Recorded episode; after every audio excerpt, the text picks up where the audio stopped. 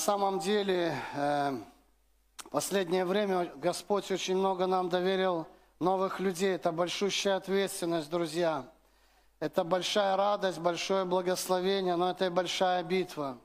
Это большое сражение. Тем более в этом году, который объявлен годом противостояния. Оно победоносное, но оно все же противостояние. Всякое противостояние можно сравнить с войной. Всякая война включает в себя ряд сражений. И, к сожалению, в любой войне есть те сражения, которые одна или другая сторона проигрывает. Поэтому хотелось бы нам со своей стороны приложить максимум усилий, чтобы это не произошло в нашем случае, друзья. Поэтому давайте усиленно молиться за всех новообращенных людей, за наших ребят, которые приехали на реабилитацию. На следующей неделе еще пару человек собирается к нам ехать, и это большая нагрузка сразу, когда много новых людей, это большая нагрузка, большая ответственность. Поэтому, церковь, попрошу поддержать служение реабилитации. Сейчас мы говорим о развитии женской реабилитации, о рестарте женской реабилитации. Слава Богу за сестер, которые отозвались и согласились служить вместе тем, кого Господь будет направлять. Там также готовятся э, девушки, женщины, и за них тоже надо, пожалуйста, молиться. Хорошо, кратенько вспомните, пожалуйста, в своих семейных молитвах, в личных молитвах пару слов о тех ребятах, которые приехали, о всех новообращенных, которые у нас есть в Рудне, в Минске, за Сашу, вот уже познакомились. Человек только ж покаялся, да, Саша, ты ж только покаялся на домашней группе. А я слушаю его и думаю, слушай, ну не похоже, что он, да, только покаялся. Я говорю, ему уже проповедовать надо. Так хорошо мысли излагает. Слава Богу, Саша. И за его семью надо тоже молиться и поддержать, потому что церковь, как и Христос, против разводов. Э, церковь, как и Христос, за семью. Поэтому, Саша, это твое противостояние, а мы будем тебя поддерживать. Пусть Бог благословит, друзья. Хочу перейти все же к теме, которую давно хотел передать, друзья. Э, вообще, эта проповедь у меня была с таким желанием, когда молился и получал ее, чтобы это было напутствие, напутствие э, нам на 2022 год. Но слава Богу, что у нас очень много активных людей, много проповедников, служителей. У нас нет дефицита с проповедниками и с участниками. Э, вот. Поэтому я только сейчас могу ее вам передать, дорогие братья и сестры. В Минске я уже делился э, этой информацией, этим пониманием, которое не будет для всех нас, друзья, откровением. Это не будет для нас откровением, это будет напоминанием, очень важным, очень актуальным, друзья, которое пусть на самом деле сопровождает 2022 год, 2023 год и все годы жизни, которые Господь позволит нам прожить на этой земле. И речь пойдет о законе. Слово «закон» всегда немножко нас напрягает, потому что мы знаем, что такое благодать, но в то же время закон мы не отменяем, закон мы не умоляем. Пришла эпоха благодати, и Христос, придя на эту землю, сказал, провозгласил, я не пришел нарушить закон, но исполнить. И у нас есть сила благодати, чтобы исполнить всякий закон. И вы знаете, для чего вообще был придуман, основан закон? Да? Чтобы черное от белого, белое от черного отделить. То есть э, закон – это суд, это суд, он разделяет, он четко, ясно показывает. Поэтому, поступая по букве закона, Господь желал, чтобы мы все-таки изменились внутри, и это перестало быть для нас законом, и это стало для нас определенной нормой. И в Новом Завете Библия говорит, что закон, он где-то водитель ко Христу. Закона сама суть, ну, не есть жить постоянно в законе. Закон – это начаток. Закон, без закона не было бы благодати. И законы существуют, законы природы, законы физики. Да? Есть эти законы, есть эти правила, есть эти постановления. И сегодня я хочу, чтобы мы с вами порассуждали, вспомнили, проанализировали прежде всего свои сердца над очень важным законом, о котором пишет Слово Божье. Эм, много много информации дает в Ветхом Завете и также упоминается с особым акцентом в Новом Завете. И вот о чем говорит Слово Божье в Евангелии от Матфея, главе номер 7, э, в стихе номер 12. Итак, во всем, как хотите, чтобы с вами поступали люди, так поступайте и вы с ними, ибо в этом весь закон и пророки ибо в этом весь закон и пророки. И мы видим в этом стихе четкая, ясная закономерность. Как вы хотите, чтобы с вами поступали люди, точно так же и вы поступайте с людьми на опережение. Я хочу, чтобы ко мне правильно относились, чтобы меня уважали, меня слышали, меня любили, да, э, к моему мнению прислушивались. Это значит – и мы даем себе ответ на основании этого закона, который вот формирует э, и публикует в священных писаниях закономерность, мера определенная. Да? То есть я хочу, значит, я запускаю этот механизм. Все зависит от меня. Что я хочу видеть в своей жизни, значит, я это начинаю высвобождать, передавать в жизнь ближнего, в жизнь других людей. Закон, друзья, сеяние жатвы, и о нем четко и ясно апостол Павел в письме Галатийской церкви говорит, не обманывайтесь, не обманывайтесь. Так бывает, что мы не то, что обманываемся, да, но что кроется за этим словом? Не обманывайтесь, не забывайте.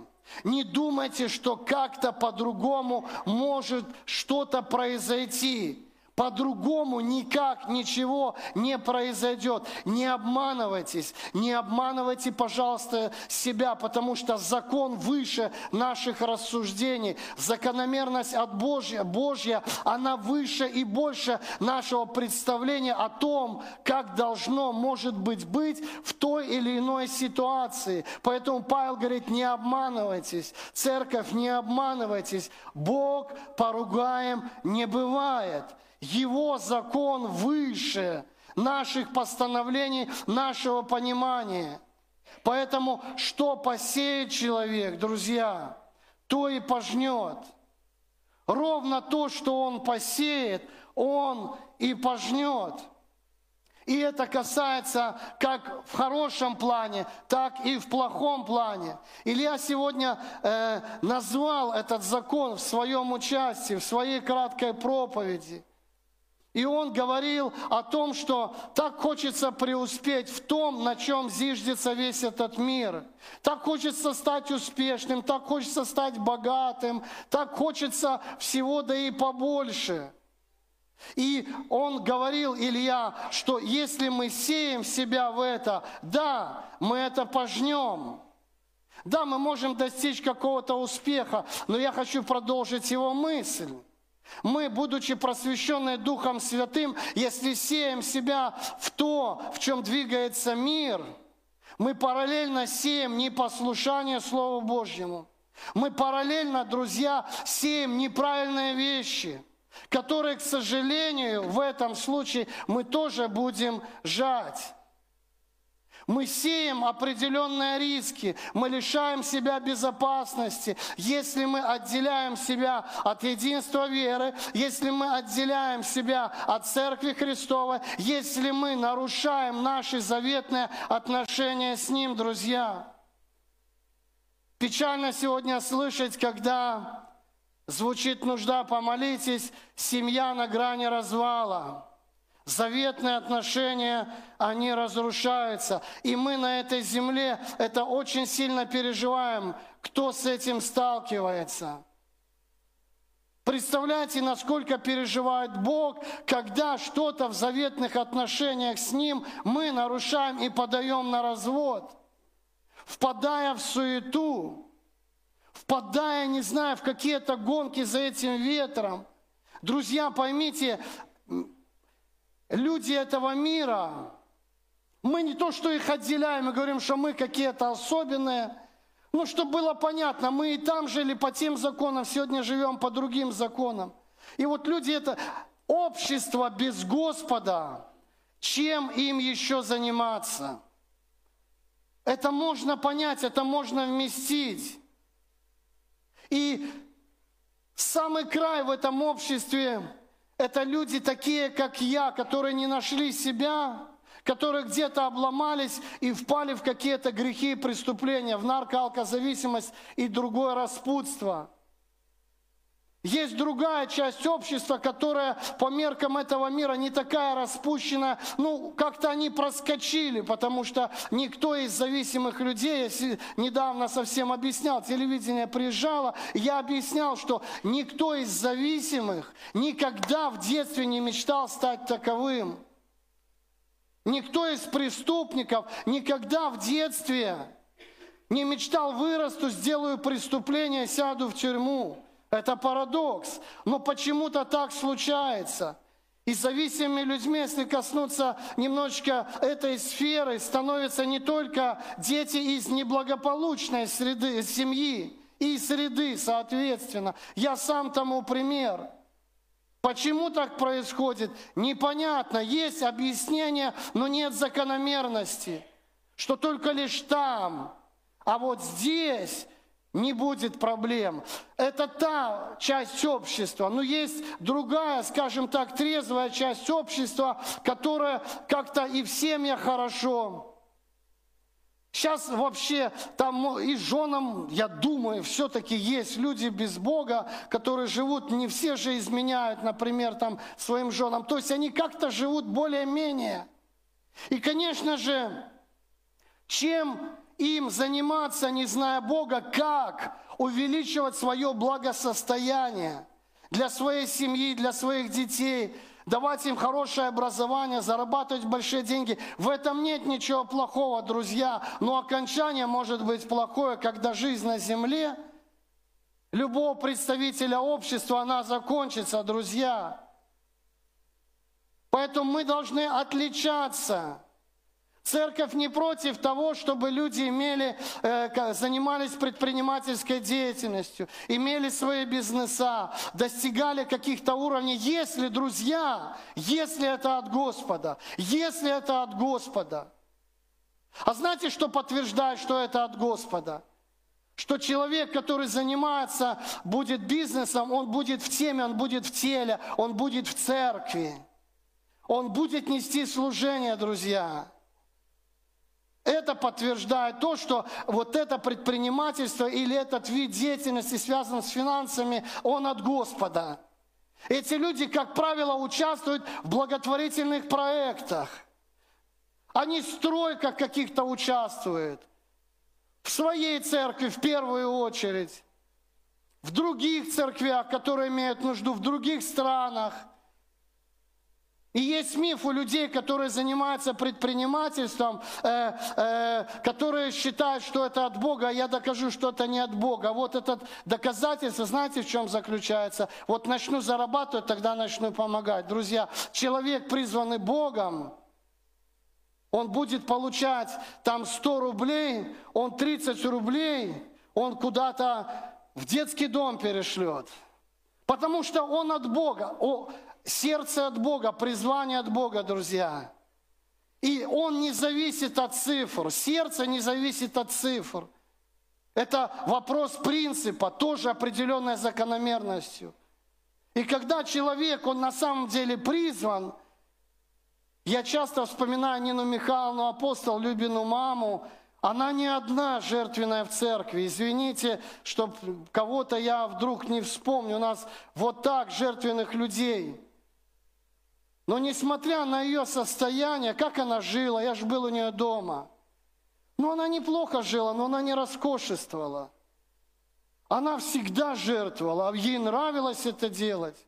Она там на весь центр сумок там загрузит, нате всем по новой сумке. То есть она реально была призвана Богом И она зарабатывала, и она служила этими деньгами. Аппаратуру нам пожертвовала, купила в церковь, когда это огромная сумма была. Этот поступок, наряду с другими такими мощными, есть мощные у нас поступки в истории церкви, связанные с разными людьми, он, наверное, останется, ну, в моей памяти так точно навсегда.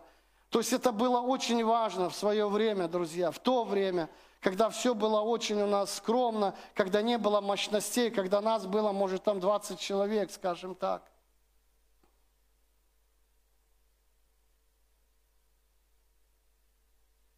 Что человек посеет, то и пожнет. Сеющий в плоть свою, от плоти пожнет тление, друзья, а сеющий в дух от духа пожнет жизнь вечную. Большая закономерность, важный закон, важная истина прописана здесь. Сколько сегодня людей обманывают себя, которые вне церкви, под флагами воли Божьей, они живут для своей плоти, они живут для своего эго, друзья. Как это проверить, как это увидеть, как это понять? Человек, рожденный свыше, имеющим откровение о Христе, он должен иметь откровение о церкви. А это значит, этот человек будет везде и всюду. Это значит, как в той кинокомедии советской «Песчаный карьер» два человека. Туда-то два человека. Я везде, я везде хочу участвовать. Это не тот случай, когда моя хата с краю. Это не тот случай, когда я найду повод, чтобы на кого-то обидеться, чтобы свое неправильное отношение к Богу и к церкви как-то оправдать, сея то, что однажды мы будем жать.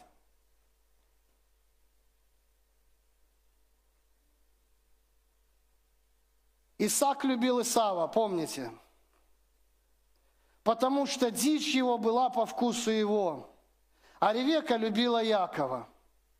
Вот такая была ситуация. И однажды дал Яков, это в 25 главе Бытие написано, и дал Яков Исаву хлеба и кушание из чечевицы. Два братика в одной семье. Папа любил одного сына, мама любила другого сына. Так бывает. Но если мы с этим не разберемся, или же будем как-то спокойно относиться, может возникнуть большая проблема. Может возникнуть большая проблема. И вот один братик, любимец мамы, предложил другому, своему родному братику покушать, кушание из чечевицы. Тот ел, пил, встал, пошел, и кое-чем он пренебрег. Один братик – подловил своего другого родного братика, и того тоже можно обвинить, сказать, что ж ты за чечевичную похлебку, кушание, как в Библии написано, отдал свое первородство. Ну и другому, что же можно предъявить претензию? Это ж твой родной брат. Неужели ты не мог просто его накормить? Ну окей, процесс сеяния, он запустился – и мы знаем, что произошло дальше.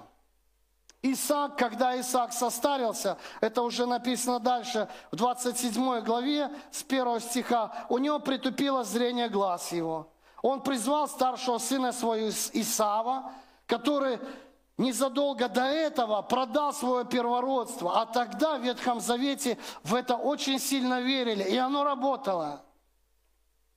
Точно так же, если мы сегодня будем верить в то, что написано в Библии, точно так же оно будет работать. Вот они верили тогда, ну, безупречно, в первородство. Он тогда его проел, свое первородство. И вот пришло время, когда папа этих мальчиков, Исаак, имя ему, он уже отходил в вечность. И он призвал своего сына Исаава, старшего, соответственно. Тот сказал ему, вот я, Исаак сказал, вот я состарился, не знаю дня смерти моей, возьми теперь орудие твое, колчан твой и лук твой, пойди в поле и налови мне дичи, и приготовь мне кушание, какое я люблю, и принеси мне есть хлеб, чтобы благословила тебя душа моя, прежде нежели я умру. Передача всего влияния в духовном мире передавалась через эту молитву с первородством. Тоже закон, тоже закономерность. Но жена этого дедушки Исаака, которую звали Ревека, которая больше любила другого сына, соответственно, слышала все это и сказала своему любимчику, Якову, вот я слышала, как отец твой говорил брату твоему Исаву, принеси мне дичь и приготовь мне кушанье, я поем и благословлю тебя пред лицем Господним, пред смертью моей. Теперь, сын мой, слушайся слов моих в том, что я прикажу тебе. Мама, от любви, с хороших своих побуждений, от привязанности с детства, э, от начала к своему э, другому сыну Якову. Есть закон законом. Есть папа, старичок. А есть мой приказ. Тоже, видите, что-то в семье не то, правда? Если жена как бы все понимает, но она как-то идет наперекор. Все же поступают из добрых побуждений. Много плохого в результате происходит от того, что вначале что-то происходило из добрых побуждений. Святая ложь, например, да? Кто это придумал такой бред?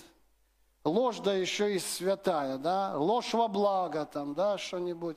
Преувеличить, преуменьшить и так далее и тому подобное.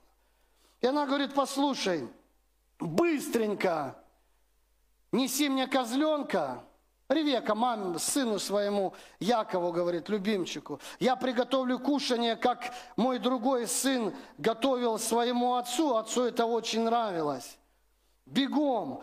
А, а ты возьми с молодого козленка вот эту кожу волосатую, наложи на руки – Потому что Исаф, он косматый был, правда, написано в Библии, он, он волосатые руки были у него, а что батька на самом деле, он уже плохо видит, чтобы он поел, взял тебя за руки там, вот, и э, услышал запах э, полей, как в Библии нет времени все зачитывать, а, а, как от своего старшего сына, который любил этим заниматься, вот, чтобы он благословил тебя, незаконно, но благословил тебя. Слушайте, так же и произошло произошло.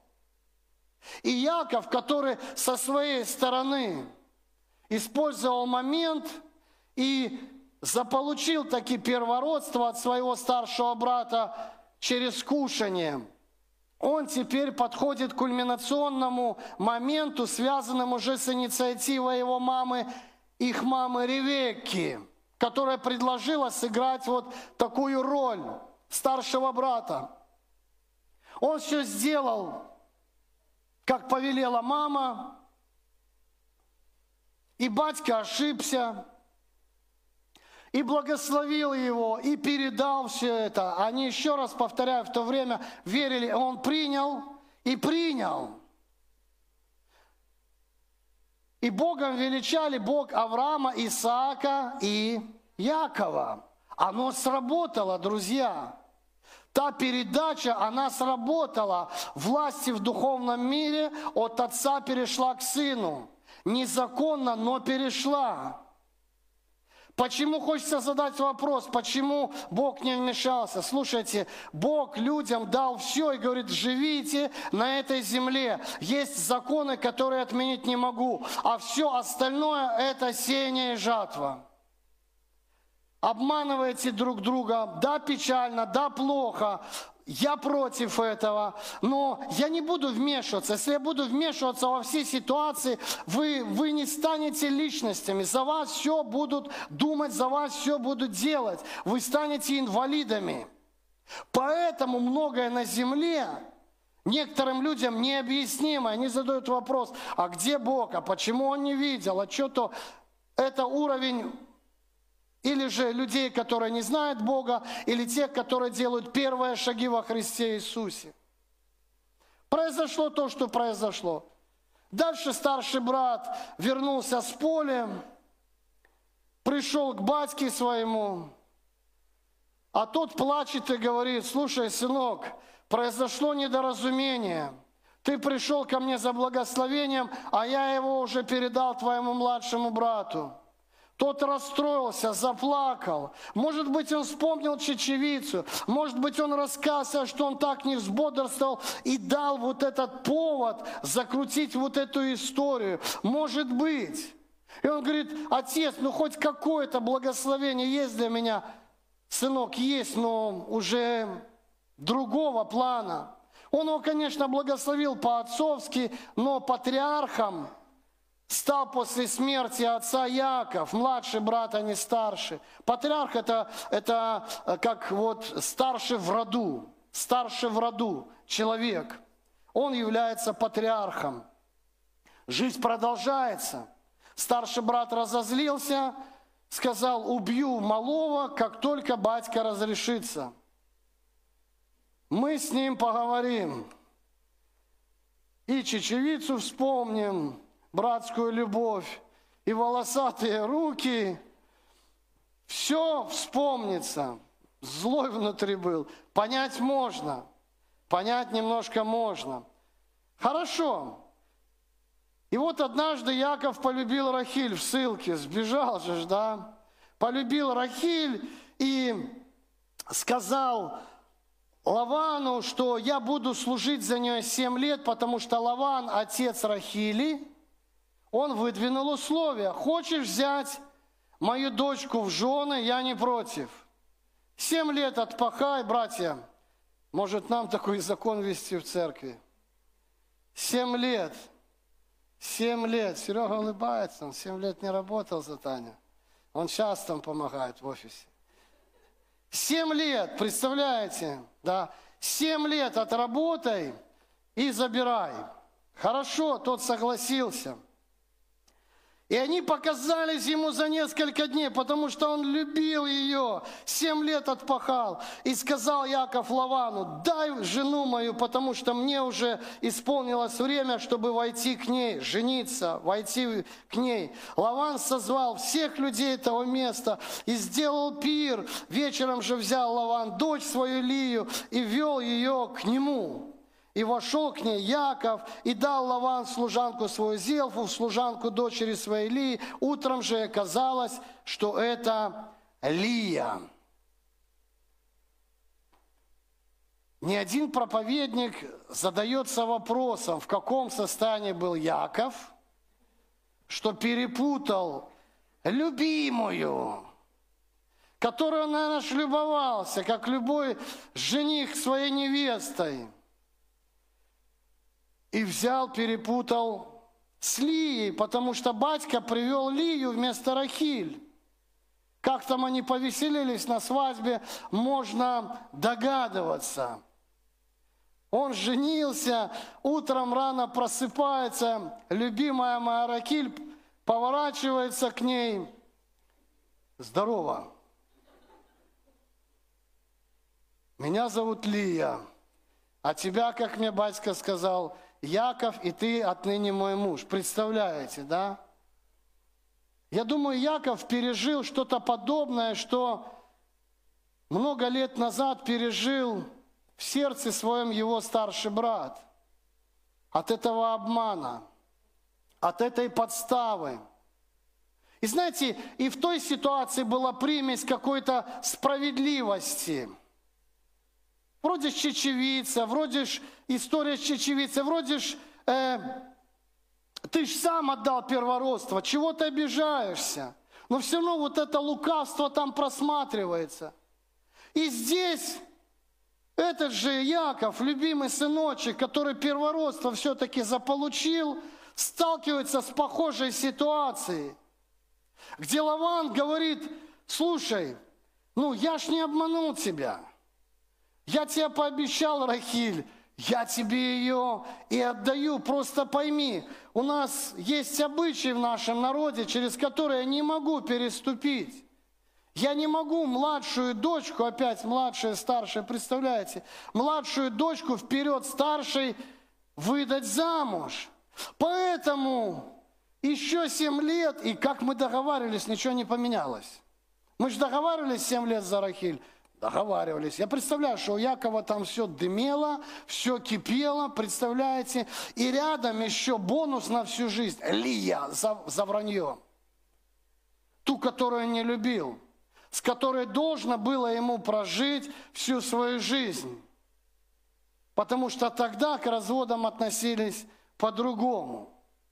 Даже если таким образом она стала его женой, не совсем законно, мягко скажем.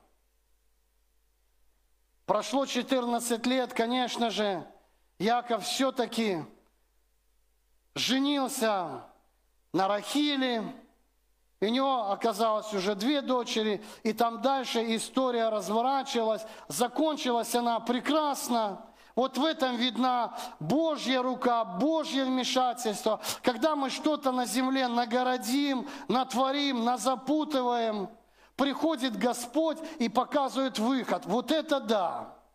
И примирились братья, и там более-менее в семье что-то как-то, хоть Рахиль первое время не могла рожать, Лия, напротив, рожала и мстила отчасти Рахиль, потому что все-таки тот любил ее. Сложная ситуация, сложная, непростая история, которая многому нас сегодня учит, друзья. А все сводится к тому, что что человек посеет, друзья, то и пожнет – как хорошее, так и плохое. В плане хорошем, когда Бог желает нас благословить, Он говорит, я готов в 30 раз больше дать. В 60 раз больше дать. Я готов даже во 100 крат больше дать. В ответ на ваше семя, в ответ на ваш посев. В Осии написано, что в плохом варианте, когда мы что-то сеем, посеяли ветер, пожали, что кто помнит? Бурю, друзья. В духовном мире не просто ровно возвращается то, что мы сеем. И в физическом мире, в материальном мире. Мы хотим получить больше. И это правильно, и так Бог и делает – но надо понимать, что ровно так же всякий плохой посев, он тоже в несколько раз становится большим, когда приходит жатва. Мы посеяли ветерок – мы пожали бурю, которая совсем недавно была у нас в Рудне, да, и мы все снова вспомнили, что такое буря. Слава Богу, что как-то более-менее пронесло. У Антона, не у Антона, у его дома крышу сорвало, вот, пару листов. Я, кстати, уточнил этот вопрос. Он говорит, пастор, у меня крышу сорвало. Я говорю, у тебя или у твоего дома? У моего дома. Окей, тогда это проще решить. Пару листов нашли, все там залатали, батька приехал, помог, слава Господу. То есть буря – это то состояние, когда мы ожидаем, что же сорвет. Ну, мы не ожидаем, но мы предполагаем, что во время бури мы можем потерпеть какой-то урон, правда? И всякий раз, когда буря приходит в нашу жизнь, она бесследно не проходит. Она оставляет какие-то руины в какой-то сфере жизни, друзья. И вопрос времени, вопрос времени. Почему Бог сразу не запускает механизм жатвы, когда мы плохо себя ведем? Не потому, что мы, оказывается, правильно себя ведем, хотя Слово Божие говорит, мы неправильно себя ведем. Но для нас бывает это искушение, когда мы плохо себя ведем, и мы понимаем, что ничего не происходит, мы думаем, может быть, пронесло. А оно не пронесет, друзья, никогда. Потому что Бог законодатель совершенный. А почему сразу не происходит? Потому что Он очень любит нас. Потому что Он долготерпелив, друзья, и многомилостив. Он иногда растягивает это время, чтобы мы осознали.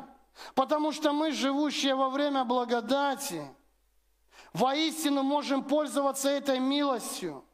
Когда даже мы что-то плохое сделаем, друзья, мы можем остановить вот этот закон, чтобы мы можем этот механизм остановить, друзья, своим покаянием. Представляете? Какая власть? Какая милость, друзья! Какой шанс, какая возможность, которой, к сожалению, пренебрегают христиане Нового Завета. Мы представители, мы христиане, представители Нового Завета, друзья. Поэтому давайте посерьезнее относиться к Божьим законам. И речь сегодня идет о законе сеяния и жатвы. Давайте сеять то, не просто то, что принесет хорошую жатву, друзья, а давайте сеять, внимание, то, что желает, чтобы мы сеяли сам Господь Бог. Сам Господь Бог – ведь мы отказались от своего мерила, признав Его Господом, признав Его Господином, признав Его волю благой, совершенной и угодной. Так давайте сеять не то, что нам заблагорассудится, для нашего же блага, друзья. Давайте сеять максимально качественные семена самого высокого сорта, друзья. Это то, что желает, чтобы мы с вами сеяли Слово Божье. Здесь все написано, как должно нам жить, как должно расставлять приоритеты. Рационализм, порог последних лет, последних десятилетий христианства – это расчет, друзья. А Библия говорит, проклят всяк, надеющийся на человека. Когда мы больше надеемся на свой мозг, нежели на волю Господню, друзья, это тоже посев. Это тоже риск. Это тоже выход из Божьей безопасности, потому что только лишь в нем, в Его Слове, в Его закономерности, в Его принципах, в Его рекомендациях сокрыто настоящее благо, которое Он утешит, наполнит нашу душу, накормит нашу душу. И мы перестанем метаться, мы перестанем суетиться – мы перестанем чего-то искать. Мы перестанем там вот в этой голове, в этих войнах участвовать. Выходя из каких-то трудных ситуаций, привлекая Бога, сам накрутил, сам наворотил, потом, Боже, помоги. Бог иногда придет и поможет. Но если мы не проработаем эту ситуацию – и она еще раз повторится, она еще раз повторится, она еще раз повторится. Мы рискуем не услышать Бога, потому что всеми нашими промахами будет пользоваться другой. С маленькой буквы князь мира, друзья. Давайте это недооценивать.